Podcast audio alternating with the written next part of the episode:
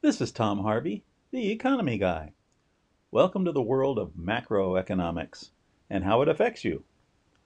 I am looking at the world's economics, trying to interpret them, and more importantly, wondering where they are going and what they are going to do to us in particular. So, this is your window into that world.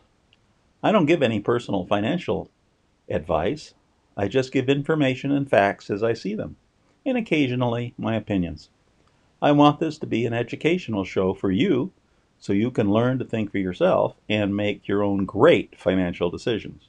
Please enjoy it and welcome.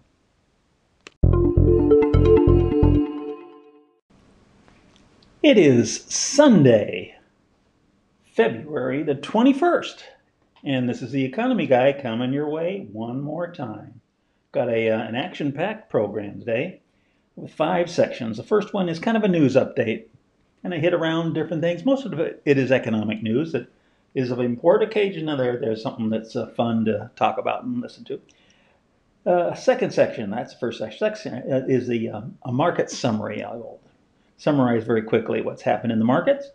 Third section is um, uh, other indicators uh, that are showing that the stock market is just way too high. I, I, mean, I continue on that bandwagon. I have a couple more just to add to the list because they, they're just all over the place. You can't walk around without stumbling across it.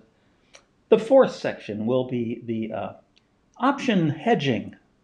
In other words, how do you protect yourself from a market crash?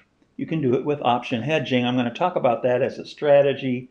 So you, uh, it's kind of an introduction to what is what are options, uh, and, we'll see how that goes.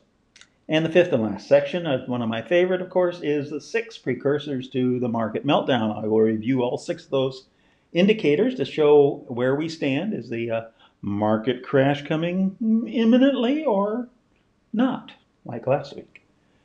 So, with that, Let's move on to the first section.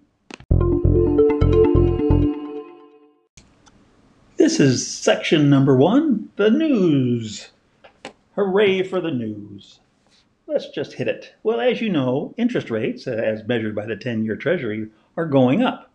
And economists around the United States are trying to figure out why. And so the smart guys have come out with their idea of what's happening. They think they're anticipating that the Fed is going are going to raise interest rates in 2023 and they're going to raise it by a half a percent in 2023 and that's what's causing interest rates to go up now. Now that seems uh, very close to insane to me. Very close very very close. Maybe just insane. I'll just say not even close. It is.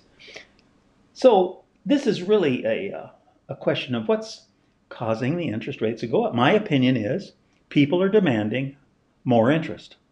They will not buy the 10 year treasury, that, that's the one we're looking at very closely, without it paying more interest. The way it pays more interest is you buy it at a lower price. The price goes down, the interest rate goes up, and vice versa. They're inversely relation, proportional to one another. You need to really get that in your brain solidly because it is kind of confusing. One goes up, one goes down. But they are saying that, uh, oh my God, it's, uh, this, is this a chicken or an egg? Did the chicken come first or did the egg come first? This is really what they're saying. Uh, it's, it's, is the actual 10 year rising versus a prediction of the future. Is the prediction of the future causing the interest rate to rise, or is the rates are rising and therefore they're predicting it's coming in the future? I think that's it, and I think that the economists are just making up a story. That's my opinion. Okay, next story. This is a quick one. The Japanese and Chinese stock markets are hitting all time highs, just like the United States is. That's a short news article, but it's interesting that the other world stock markets are booming. Boom. And let's see. Unemployment claims in the United States, that's how many people each week uh, claim unemployment, has been level. The number of people claiming every week has been more or less level for the last five months. That's 20 times four, at least 20 weeks level. Now, what you would expect in an improving economy is that, that the number of unemployment claims would go down with time. It's not happening. It's a, it's a sign of a, a sick economy. Uh, and uh, there's no doubt in my mind these people are in the service industry, you know, restaurants, hotels, airlines, all, you know, travel, you name it. Those, uh, those are the ones hit hardest by the COVID. Now, how about, how about the word forbearance? Does that mean anything to anyone? Well, Fannie Mae and Freddie Mac, uh, those are the uh, government agencies that bundle mortgages together and sell them out as mortgage-backed securities. Uh, they said during COVID, when COVID hit, they said, "Oh my God, people won't be able to pay, so we're going to allow them to postpone their payment." That is what forbearance means: postpone your payment, but you have to make it up sometimes. So now they're kind of assessing where people are that haven't paid, those people that are in forbearance and uh, and they've come out and said, mm, by the end of the year, you're going to see uh, uh, quite a few short sales and foreclosures, and a lot more supply of houses coming on the market. So I don't think that is going to happen soon. In My personal opinion, I think they're correct. Forbearance will have its uh, impact on the housing market, but I think it will be coming uh, the second half of the year to the end of the year. And the last article to talk about is the Texas cold winter. You're seeing it all over the news, aren't you? Well, here's a couple of interesting little tidbits. Trivia. Put this in the trivia pipe and smoke it. Okay, it is uh, it's cold in Texas. It's very cold in Texas. But did you know that it was even colder in Texas twice before in the history books? Once in 1905 and once in 1933. Yet the experts are saying this time it's cold because of global warming, uh, which is kind of, you know, uh, contradiction in terms, but they do have rationale for it. But their rationale does not stack up against these other two things. I don't think global warming was around in 1905 or even 1933, unless uh, something happened that I don't know about. But isn't that interesting? So something to talk to your neighbors about. And in addition to the Texas, they have such a, an energy problem in Texas. You know, the electrical grid almost collapsed in Texas. That would have been a true disaster. People are freezing to death. That's true. The gas pipelines froze up, so they weren't getting gas. And because of that, and the windmills stopped turning. That didn't help either. And uh, but and because of that, the gas price, natural gas price, which used to be $2.30 on January 1st turned out to be $400 from $2.36 to $400 on the 17th of February. Now, there's some gouging going on. I think that's a, my definition of gouging. But it is, that's, those are the statistics. I'm just reporting. So that's it for the news. I hope you enjoyed that. Let's move on to section two. And now for section two, this is the market wrap. Let's just hit it fast. The Dow Jones ended at about 31,500. That's about up another 100 points. That shows a very strong market. Another pushing high high you know, highest high, high, high, high, high. How are you today? I'm fine. Okay. And that, so the, stocks are really, really strong. The 10 year treasury, that, we're going to talk about that. A week ago, Friday, it was 1.20%. This last Friday, it was 1.34%. And that's a wow to me. Personally speaking, that's a wow. For the last 40 years, I've been watching interest rates, the U.S. interest rates. Seriously. And so I'm a student of interest rates. This is one of the fastest moving, important interest rates I've seen in a long, long time. Uh, this this is really moving quickly, and it's significant. I I'm just saying that for your own benefit. It's my own spin on what I see going on right now. Third is the dollar. The dollar was uh, sideways against the euro. It was the dollar was down slightly against the pound and the yen all in all, kind of sideways. It hasn't uh, really made a major move. down to which would be inflationary. So I haven't seen that. Oil, fifty-nine dollars a barrel. Uh, oil also. I'm not going to worry about oil being inflationary until it gets above 60. When it goes above 60, I think you're going to start seeing uh, the incremental increase in the gasoline prices at the pump uh, being added. So, uh, so be it. Gold. Gold had a really tough week. It was down 40 bucks to 1785. Not good, uh, but I'm not worried. Gold. The fundamentals have not changed one iota for gold. And uh, and just as a, an aside benefit for those of you who like gold, uh, for the last ten, uh, the last 50 years, 50 years of gold. What's the gold history in the last 50 years? It's gone up 11% a year on average for the last 50 years. That's not bad. So that's it, folks, for section two. Onward to section three.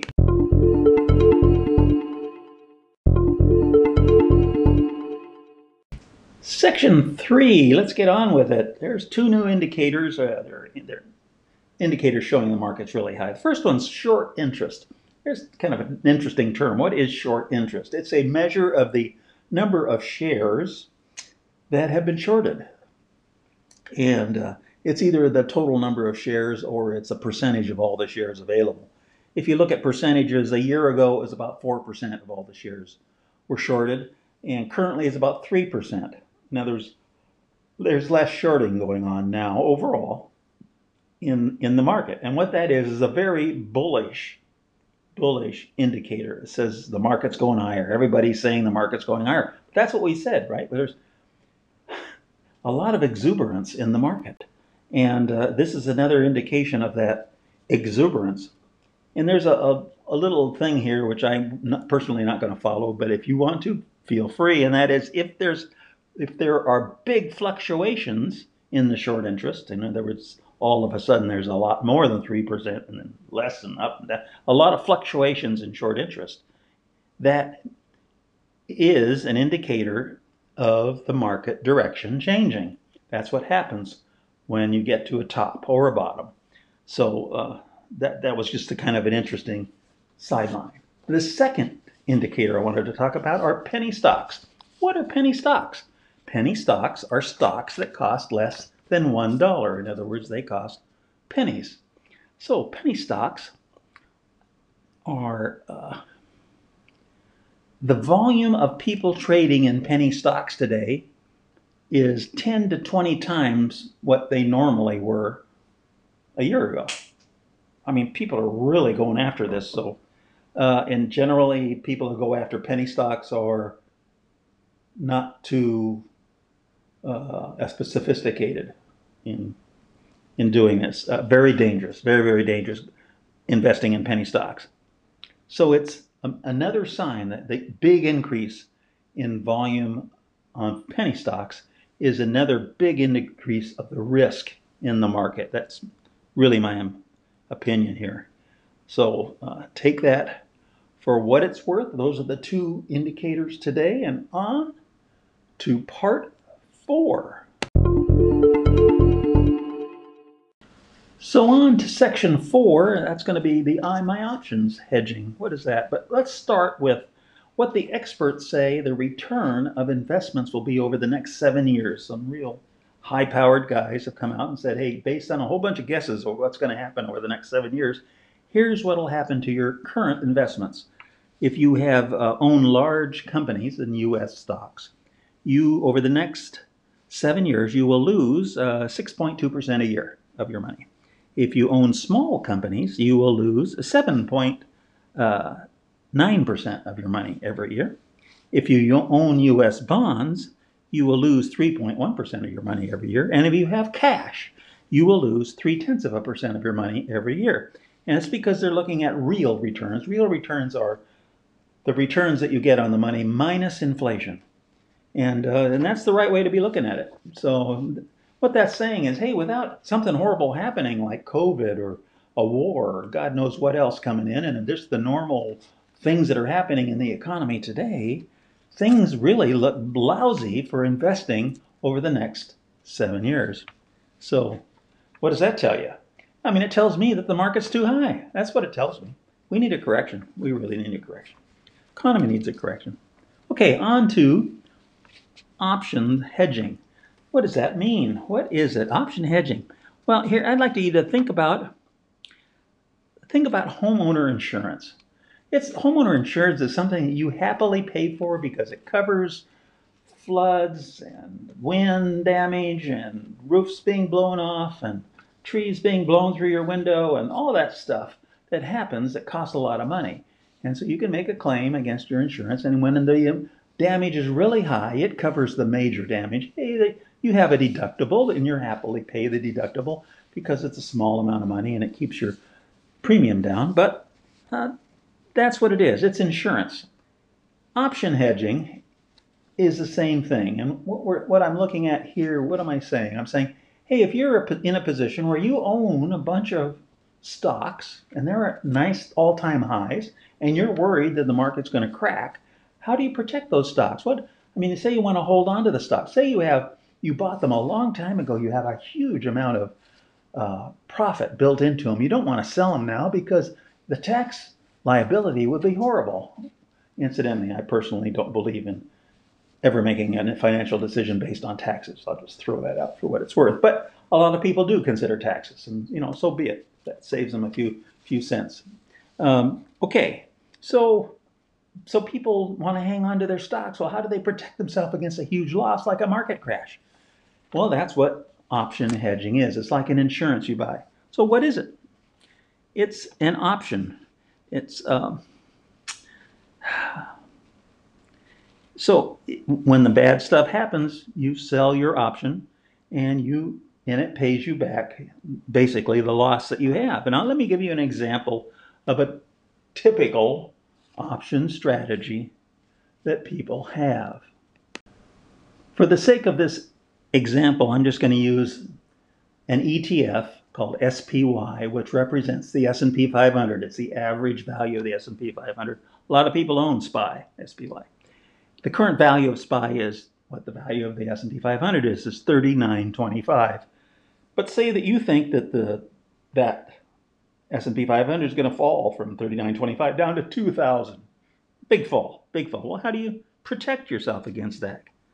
Well, you can, uh, incidentally, the SPY ETF for that 39.25 costs $392.50. It's one tenth of the value. So one tenth is kind of interesting there to confuse the uninitiated, but it's that's the way they do it. Uh, so say you wanted to protect it between today and the end of 2021. You want to have a, a long-term put. You want that, in other words, the market could crack anytime this year. That's a long time, so it's 10 months to go. Uh, and say you don't mind losing the first 10% of the fall, but everything after that you want to protect yourself against. Well, you can buy a put. It costs you today, it would cost you $21.35 per ETF. And now that's about 5.45% of the cost of, of the value of your investment. That's a very high premium to be paying for insurance, very high. So I don't like that. But part of the strategy is if you're assuming that it's going to go down and not up, you can, in addition to buying uh, the put, you can sell a call. You can say, hey, it's not going to go up. It's at 39.25 now. So it's not going to go up beyond, say, 4,000 or 4,100. And I'm going to set, sell calls for that. So, well, in fact, let's do one for uh, 4,310, 4,310. That's very high, much higher than it is today. So you can sell calls today, and, and you will be paid for selling that call $11.43. So that the actual cost of buying your puts is your cost of $21.37 minus the amount you got for the calls, which is $11.43, or roughly $10 per share, is what you are actually paying for the protection you're getting, which is now 2.55% per share, which is much more reasonable than that 5.5%. So that gives you an idea. And then what happens is, say it, your, your dream comes true and the market cracks and it goes down, you lose the first 10% because that was your plan. But everything beyond that, you're reimbursed on through that put that you bought. You'll, you'll get that money back. So you'll, you won't lose more than 10%, and uh, which is better than doing nothing and just riding the market down. A lot of people in a down market will get trapped uh, in, in it going down under the hope that it will come back. And if it doesn't, they lost.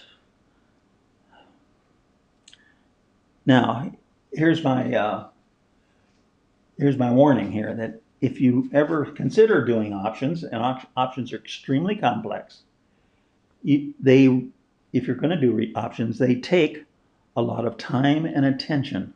It's not something you can buy and forget about like stocks. You have to be watching it all the time, and it takes a good partner that's going to execute the orders for you. Somebody that you can really trust that's going to do it right and knows how to put those orders in for you. We're in, into the market that get executed at the right point. So that is uh, a short uh, lesson in uh, in option hedging on how to protect yourself. Uh, I personally do not recommend it. I'll just finish that with my own personal feeling. I mean, I've read about this, I understand what they're saying, etc. I think option hedging is written by people that trade options, sell options, market makers, brokers, and they're making a lot of commission on that. And so they recommend doing things like this. I think, you know, why don't you just sell all your stocks and go to cash? You don't lose anything. You don't gain anything in the near term, but you don't lose anything either. That's my feeling, but who am I? Let's go on to section five. And on to section five, which are the six precursors to a market crash. What will happen before the market crashes? Maybe. Let's go through each of the six and I'll explain what's happening. First one, the 10 year Treasury bond. I reported in the market wrap that, uh, hey, it's a 1.34 and a massive jump over the 1.20 a week before, and it's moving fast. Now, remember, I reported that. I consider that, this is now really something to be watching. Why do I say that? Um, I don't see this being the precursor of, the, of a market crack coming. It could be, but I don't see that yet. What I do see is a lot of pressure on the Fed happening right now. The Fed wants inflation to go up. They want a lot of things to go up. They do not want higher interest rates right now, uh, in spite of any rhetoric they may be may having on the, on the subject. So uh, the Fed has to be worried. At some point, when interest rates get too high, they have to act. And their acting will be to print a lot more money. That's their only solution of bringing interest rates down. Their ability to bring the 10 year down is to buy, to purchase 10 years. If they're buying them, they, uh, the price goes up, the interest rate comes down. So if they came in and they printed a lot of money and bought a whole bunch of those 10 year notes and put them on their uh, balance sheet, then uh, they could actually bring it down. And they try to be doing that, but they're losing that battle today. So that would be an, a change in action by the Fed. Remember, one of our other things is the Fed changes things. The interest rate that's going up right now may force the Fed's hand. It may force them to do something. So right now, this first precursor is one to continue watching. This is a, a major yellow. It's a flashing yellow light. It's not red yet, but it's flashing yellow. It's not just solid. It's flashing, which means a little more dangerous. Okay, so this was a that's a big one. Second one, high yield bonds. Okay, um, I, I wanted to actually increase the uh, ability to look at high yield bonds because the looking for a decrease in the um, value or an increase in the interest rate of high yield bonds is what I said we were looking for. But there's an, a second thing that you can be looking for. If you look at the plot of this high yield bonds over time and you compare it to a 50 day moving average of that, right now the price of that is higher than the 50 day moving average. When the price comes below the 50 day moving average and stays below it, it doesn't just come down or up, or, you know, which it can do, but if it stays below and continues to go below it, that is a definite indication of the market cracking. And so that's something I'm going to be watching. I just wanted you to know that. Right now, uh, the uh, value is higher than the 50-day moving average and increasing uh, or going sideways. So no problem, no problems right now. U.S. dollar going sideways, uh, no problems. There's no uh, for the U.S. dollar. There's so nothing important to watch on the U.S. dollar. It's going sideways. The U.S. dollar will be an indication of upcoming inflation if the dollar value falls. But right now, no problem. Number four, the consumer price index or inflation rate uh, hasn't changed. It just comes out once a month. It was 1.4. Again, I'm not going to get excited about it until it's more than 2%. So inflation is not hit yet officially. Uh, the fifth one, the federal policy changes. So has the Fed changed their policy?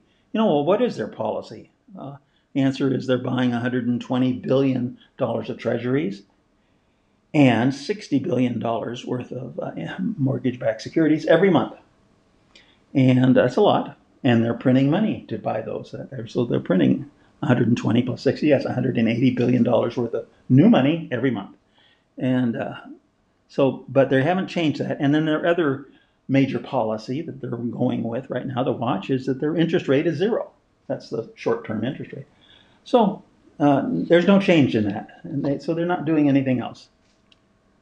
The sixth precursor is the bluebird, something coming out of uh, left field that uh, we don't expect. And there was nothing that came out of left field that we don't expect. I mean, we did have uh, this major crisis going on in Texas with the freeze, and that was a, a, human catastrophe, most definitely. And the electrical grid almost stopped.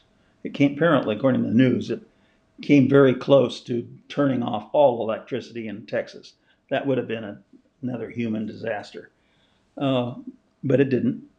Uh, and the, even if it did, it wouldn't have had the economic impact of a bluebird that I'm looking for, or what would causes the market to go down. But I'd be watching that because it is a major event. So um, no, no bluebird, nothing to watch there. So I want to make a, an invitation to the listeners right now, and that is if you have any uh, additional ideas of things that uh, might cause the market to crack, a precursor. You know, what, what comes before the market falling down, please send them to me. Uh, send them, email them to me. My email address is tomharvey9526 at gmail.com. I'd love to get them and uh, acknowledge uh, your good thoughts. And with that, I say farewell for another week of excitement in the world of economy. Can you ever believe that economy can be exciting? Ooh, it is. Goodbye. Thanks for listening. And don't forget to hit that subscription button. This is Tom Harvey. I'm an investor and not a financial advisor. Nothing should be construed as advice or solicitation to make a trade in any market. And I disclaim any responsibility for any negative effect of decisions made by the listeners.